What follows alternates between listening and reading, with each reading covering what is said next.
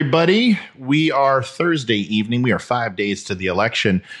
And I figured there was something that is still really confusing to people, and that is the Electoral College. And, and I have to admit, even majoring in poli sci for the brief time that I was, it's confusing. I understand. And I'm going to try to do the best I can without sounding like a history professor um, and explain it. And the reason why is because I'm going to avoid the number one question I keep getting, which is Matt, who's going to win the election? Is it going to be Donald Trump? Is it going to be Joe Biden? Is it going to be Donald Trump? Is it going to be Joe Biden? I mean, every day, folks, I keep getting this question who's going to win? Who's going to win? Who's going to win? And I don't know how many times I can tell you, I just don't have 2020 vision.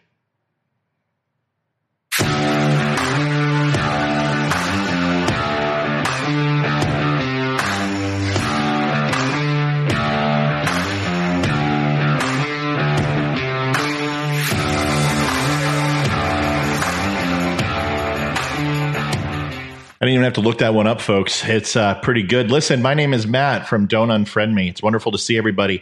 This might go a little bit longer than usual. I'm going to throw up the old timer because uh, this is a tough topic. I'm going to put 20 minutes on the clock and we're going to see if we can do some damage here.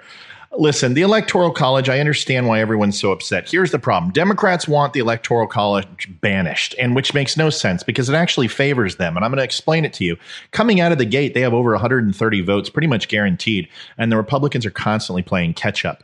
So that influences the Midwest, the Central Time, and the West Coast because the Eastern Seaboard, a lot of those states are pretty much already called by the time these other polls are closed. So it really helps because on the West Coast, they have Washington, Oregon, and California. But that's not really important. I'm going to go into all of it. It is actually important. We'll go into it in just a few minutes. So listen, let's talk about it. Let's talk about the Electoral College, and I will try to keep it as simple.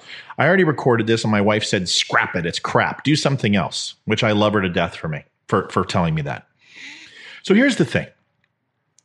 There's two ways to think about this, and I want to really be clear. There's the primaries, which I want you to just completely scrap, which has delegates. And that can get really confusing with super delegates and delegates and all this other stuff, just ignore all of that. The president is the incumbent, which means that they hold the current office of president. And the opposing party, in this case, which would be the Democrats, are vying for that seat. And the primaries has like 25 come in, and then they go ahead and they go state by state, and then they vote for delegates, and then they collect the delegates, and that person is the nominee for president. Blah, blah, blah that's what's been going on for the last 14 months. And just over the last three or four, we've realized that Joe Biden is going to be the Democratic um, electee, okay, for running for president. That's pretty simple. The Electoral College gets more complicated because it's really one thing that sounds like it's split up into two. I wish they would change the name and get rid of college because people think it's just a bunch of people who they randomly assign and have to somehow, with the will of their own convictions, be honorable and vote for the person that the person votes for. And that's really not true. Uh, people have swayed before, but that's once again a whole nother slippery slope. This is the thing that people don't seem to understand. There are electors, and those electors are assigned to each state. Okay? And each state has a certain amount of electors based on population. And people go, okay, I understand that. Well, it's already working that way. And I'm going to explain it in a way that I think the missing piece is that you don't understand who those electors are. So I'm going to help you with that. But first, we're going to talk a little bit about with the electoral college why it's important okay there's only been some grievances 700 of them where there's been certain amendments tried to be made and certain opposition against the electoral college to change it so it has been around since our founding fathers, and it was found that they did not want a popular vote because they knew that tyrannical rule could happen within a certain party based upon population. They didn't want that. But they also wanted to make sure that all the states were represented because the presidential nomination isn't about your single vote. It's about the states. The states are nominating the person to run the executive branch. And honestly, it has very little to do with one person, it has to do with the collective of the country. It's really important if you're going to understand this. The senators, state legislatures, they represent you. Real simple. That's why they are based off the popular vote. The Electoral College is focused on the presidential election and they try to make it fair because the 10th Amendment brings power to each state equally based upon the amount of people in that state. Okay? Everyone follow me so far? Great. Four times so far the popular vote, which is the collective masses of the people voted in 2016. It was 130 million people, roughly, give or take. Those 130 million people voted and that popular vote was tallied and hillary clinton won by 3 million votes. Now we're not going to go into illegal aliens we're not going to go into uh, dead people we're not going to go into double voting. Okay we're not going to go into that or russian collusion okay? Let's assume that all 130 ballots were americans. Fair enough. The real question is what happened to the other 326 out of that 326 million why 56% didn't vote Maybe we shouldn't be trying to redo the electoral college. Maybe we should be getting more people to vote, which is something the Republicans have been focusing on for the last four years. And it's really interesting. I'll try to get to that if I have more time. But only four times in history has this happened. It happened with Hillary Clinton and President Trump. It happened with George Bush and Al Gore. It had happened with Adams and uh, Hamilton, Tilden and Hayes. I forgot it, and then Cleveland and Harrison, where the popular vote has differed from the electoral vote, which means they won the popular, but the person who won the electoral actually took the presidency, which is interesting. So, five times now. The real crux of this is that the Democrats have gotten hit twice in the last 20 years, and they don't want to get hit a third time. So there's this call to ban the Electoral College, and simply because people don't understand it. So I'm going to try to help you with that today. Let's go into the first thing. If we were to assume that we were going to have an electoral college for the world, which would mean that each country would have a certain amount of people and they would be assigned a certain amount of electors to represent the people. Okay. And then they would get a say in the vote based upon population. Is that fair? Everyone understand? Then we would have a new world order. We would have a president or a dictator or a king go ahead and be assigned to the world. You can use any moniker you want. If we do that, then it would look a little something like this. And with that, we only not only have the population deciding, but you also have the politics of that country deciding. And nobody wants China, India, and Indonesia having equal portions, unequal portions of votes compared to the United States. This is the collective countries in the world broken down to Africa, the Americas, Asia, Europe, and the oceanic states. And India and China would decide every single election if we went to the world popular vote. That is terrifying for everybody. We all understand that, especially how India and Pakistan treat each other, but predominantly China, which ultimately is communist. That's very scary. Look at some of the other countries. Pakistan would be in there, Iran, Dominican Republic, Russia. So, as you can see, if we use the world example, which helped me realize why the Electoral College was popular when I was in poli sci, I hope that helps you do the same. Because nobody would ever say they want China deciding the world's president. Just like we don't want Texas, Florida, California, and New York deciding our elections or one small pocket of California, a very little tiny part deciding our elections. So, if this holds true and we understand that piece, let's go ahead and talk about what the Electoral College is. I did take a little bit of notes. 1788, Article 2 in the Constitution is designed to discuss about the president and the executive branch and how they are elected. Um, Articles 12, 14, and 23. 23 focus on Washington, D.C., getting three electors in the national election. I'll explain all of this. The other amendments essentially made sure that the two thirds vote in Congress and 38 states would have to vote in favor of abolishing the Electoral College. They made it very difficult. Let's talk about gods and politics real quick. In religion, you have to believe in everything. Because if you don't believe in everything that happened in the Bible, then why don't you question everything? So if you believe in do not lie and do not covet thy neighbor's wife, you don't get to just pick one thing and say, well, killing people's okay. I'm going to go ahead and do that. It's not the Old Testament. I'm not going to get turned into salt. This is the New Testament, God's hip and understanding and forgiving. No. It's not the way religion works. And I don't care what your beliefs are, it's an example and one that we can put towards the Constitution. That if you believe and you stand behind the 10th and the 4th and the 1st, you also have to believe in the second the right to bear arms. You don't get to pick and choose because it's a nation of laws. However, you do get to vote and you can change that. And we're going to walk through how you can change that. So let's get really, really simple here. There are needed 538 electoral votes to represent all 50 states. And a candidate needs 270 to cross that line to win. When you cross 270, you win. Period. These little hexagons, octagons, whatever the heck they are, stop signs, represent and show you the amount by population. As you can see, California, Texas, Florida, New York have the largest chunks, and they have the most people. California has 55, Florida's 29, Texas 38, New York 29, tied with Florida. Essentially, New York and Florida cancel each other out, and pretty much Texas and California cancel each other out. But then you look at a small state like Wyoming that it has three. And a lot of people say, wait a second, that's not fair. California has 30 some odd million people. Wyoming has under a million. Why do they get three? You're thinking about it the wrong way because you're thinking about it as a popular vote, the same way we vote for senators and the gubernatorial and the mayors and the city council and the superintendents and the sheriffs, which is based on a popular vote. That is the state, city, municipality, and towns. Those are the people who represent you. The president of the United States does not represent the people even though the people can hold him or her accountable. Interesting, right?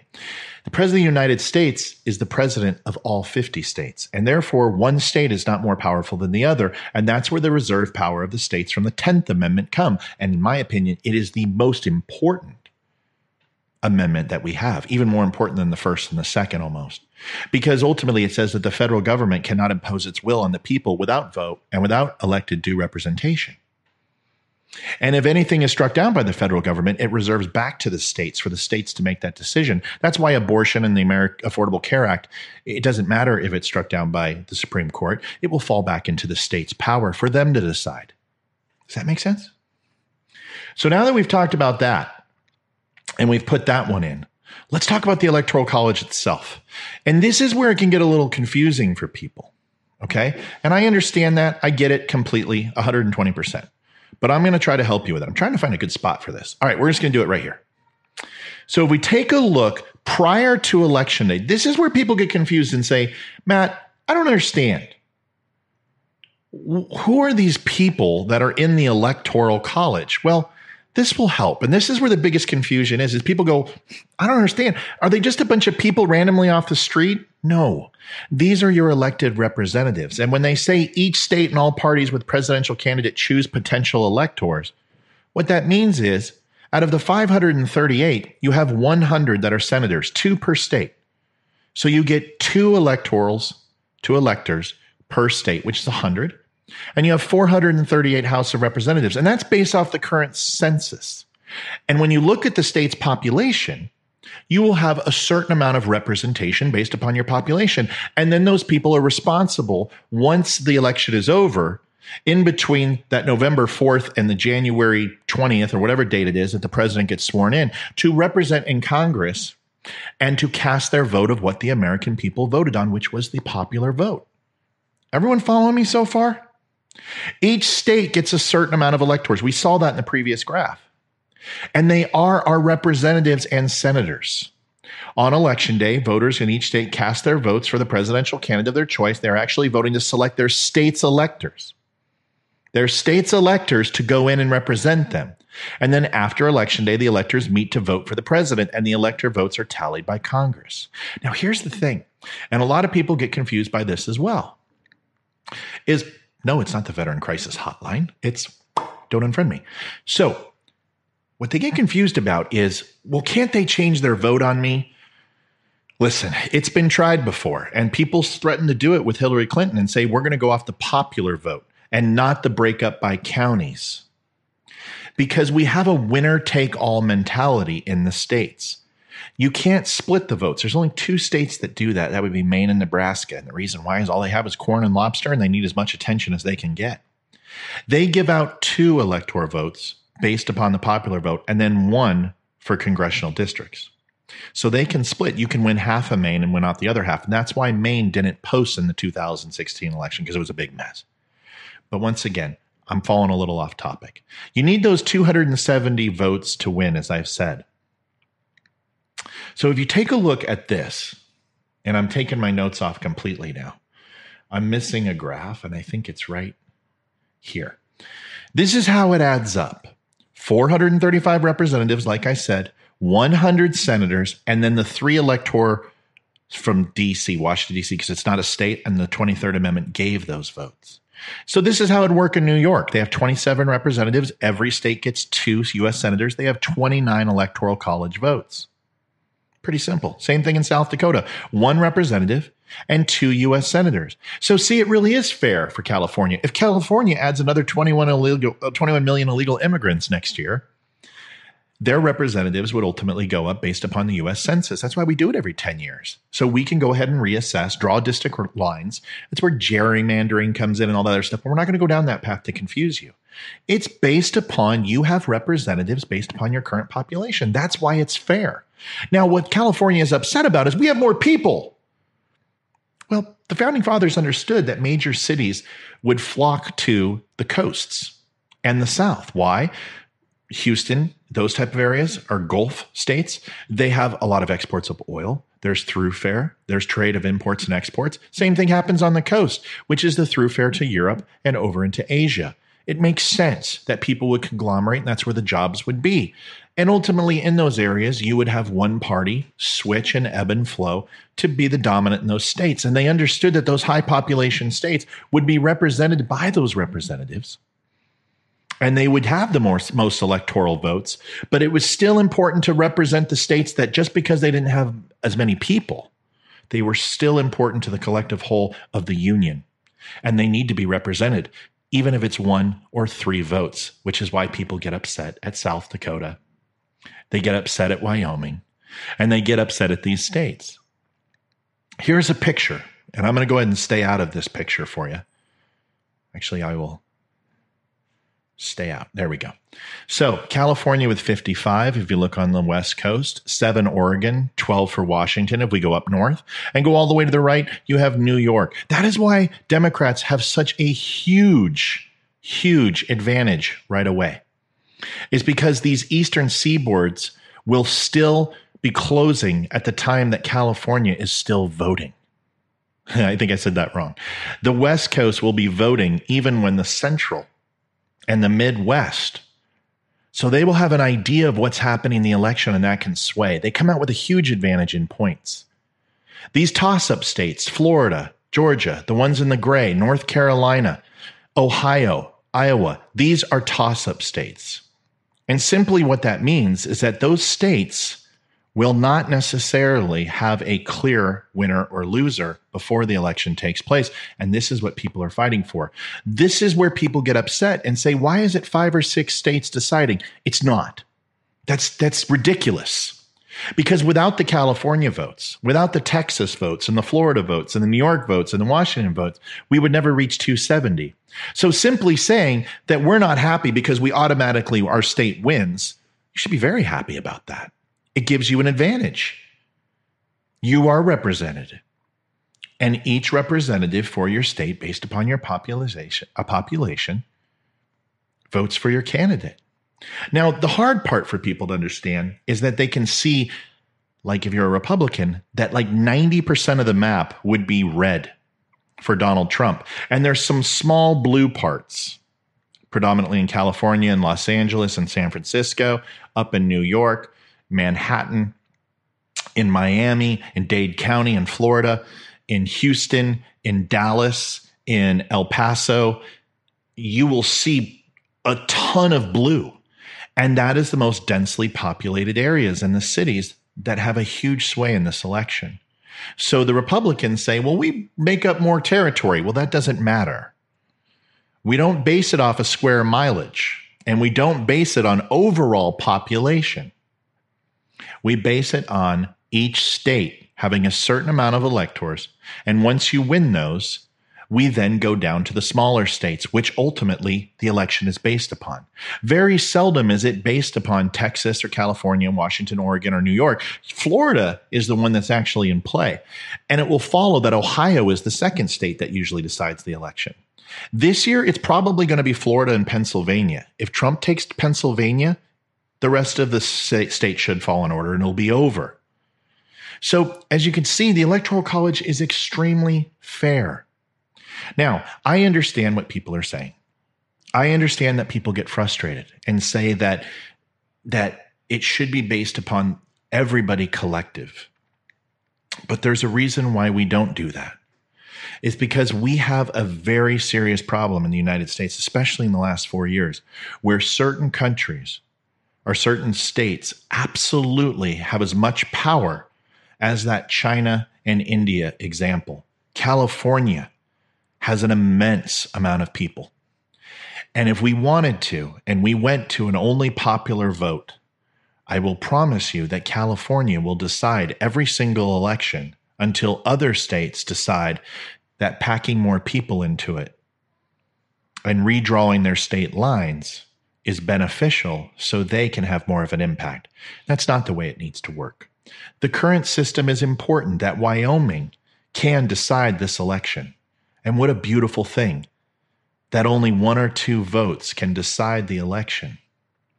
And that's why it's important because the states hold that power. To sum this up and to put a nice big giant bow on it, nothing is going to decide this election when it comes to Russia or the US post office or a campaign manager who's disgruntled, or the janitor that finds a bag of votes laying around and decides to throw them in the trash.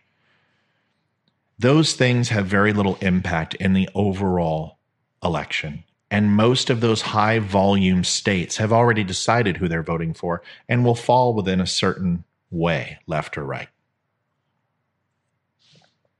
The only thing that truly impacts the election is to understand that your vote matters and I hear this more than anything else my vote doesn't count. If you're talking about the presidential election, you're absolutely right and you're absolutely wrong at the same time. If you say my vote doesn't matter, true. And if you say my vote matters, that's also true. You miss 100% of the shots you don't take. Michael Jordan said that. There are so many votes up for grabs, and the Republicans have realized getting people out to register to vote is the way to do that. And every time Donald Trump holds a rally of 100,000 people, he gets their emails and their phone numbers, and he has a registration booth right there to get them registered. Now, the DMV struggles to see 100,000 people in a month. And Donald Trump is doing that every day. And he's been doing that for four years.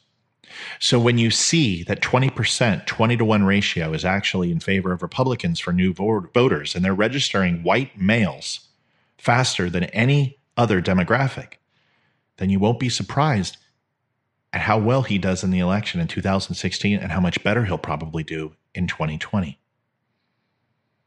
You have a voice. Your representation is your state. And it may not necessarily matter too much about the presidential election, but it doesn't mean you don't vote. Underneath that ticket is where the real work begins. Your city council, the municipalities, the sheriff, the, the state legislature, your senators, they represent you. And your vote, that popular vote, decides whether they stay in office. We have 438 seats open in the House that are all up for election because every two years we decide to change them out like bad oil or a dirty diaper and I believe there's 36 seats open in the Senate. You have the power to make monumental change. So if you are upset at RBG, if you are upset that Donald Trump got away with Russian collusion, if you're upset that the streets are burning Republicans, if you're upset that they want to take your guns and your First Amendment and the cancel culture, then the way to do that isn't to worry about the Electoral College, it's to go after the people who represent you which is the state. The President of the United States, it's not the President of the people. And that's where we get mixed up. It is so critical that every state has an equal vote because he represents the collective whole. If nothing changes, if nothing happens, then it's on us. Because the beautiful thing about this document is that when it wasn't or isn't or will not work anymore, it's our job to change it. And the founding fathers didn't say we burn down cities to make that happen, that we revolt against the police, that we go ahead and attack people for having different opinions. They said the most powerful weapon that we possess is the ability to vote. And that remains true no matter how much you want to deny it or how much you have forgotten it. That's all I've got, folks. I appreciate you stopping by. Don't unfriend me uh, because I, I really actually enjoy having you here. I hope this helped explain the Electoral College, and I tried to simplify it. If you have any questions, I'm here for you. I would love to talk about it with you. 1 800 273 8255, press 1. Veteran Crisis Hotline is absolutely imperative. 22 veterans a day commit suicide, and we've got to help them in any way we can. Call a vet, call a friend that you haven't talked to in a while, and make sure they are okay. It's up to us. And if you have a vet that you can't talk to or a friend you can't talk to, some of us have been down in that hole and we can help you out. We know the way out. Reach out to me on Facebook, give me a call, send me an email, and I'll make that call with you. God bless everybody. We got five days to make a decision, and I want to leave you with one other thing. The gross national product numbers came out today for the third quarter, and we were at 33.1%, I believe. The highest ever before was 16% after World War II. Donald Trump doubled it. We have one of the strongest economies ready to rebound. And I will tell you what happens every time a Democrat gets in office it tanks because regulation throttles our small businesses. Please don't make this about mean things that this man says. We need our economy. We need a strong military more than ever. And we have to let the world know that we are to be reckoned with. And unfortunately, there's one party that's really good at that, and that's the Republicans. And there's one party that isn't, and that is Democrats. Vote wisely, my friends. You can't take it back once that day is gone. Thank you, everybody. Keep being Americans. Love you. Talk to you tomorrow. Woo! Five more days.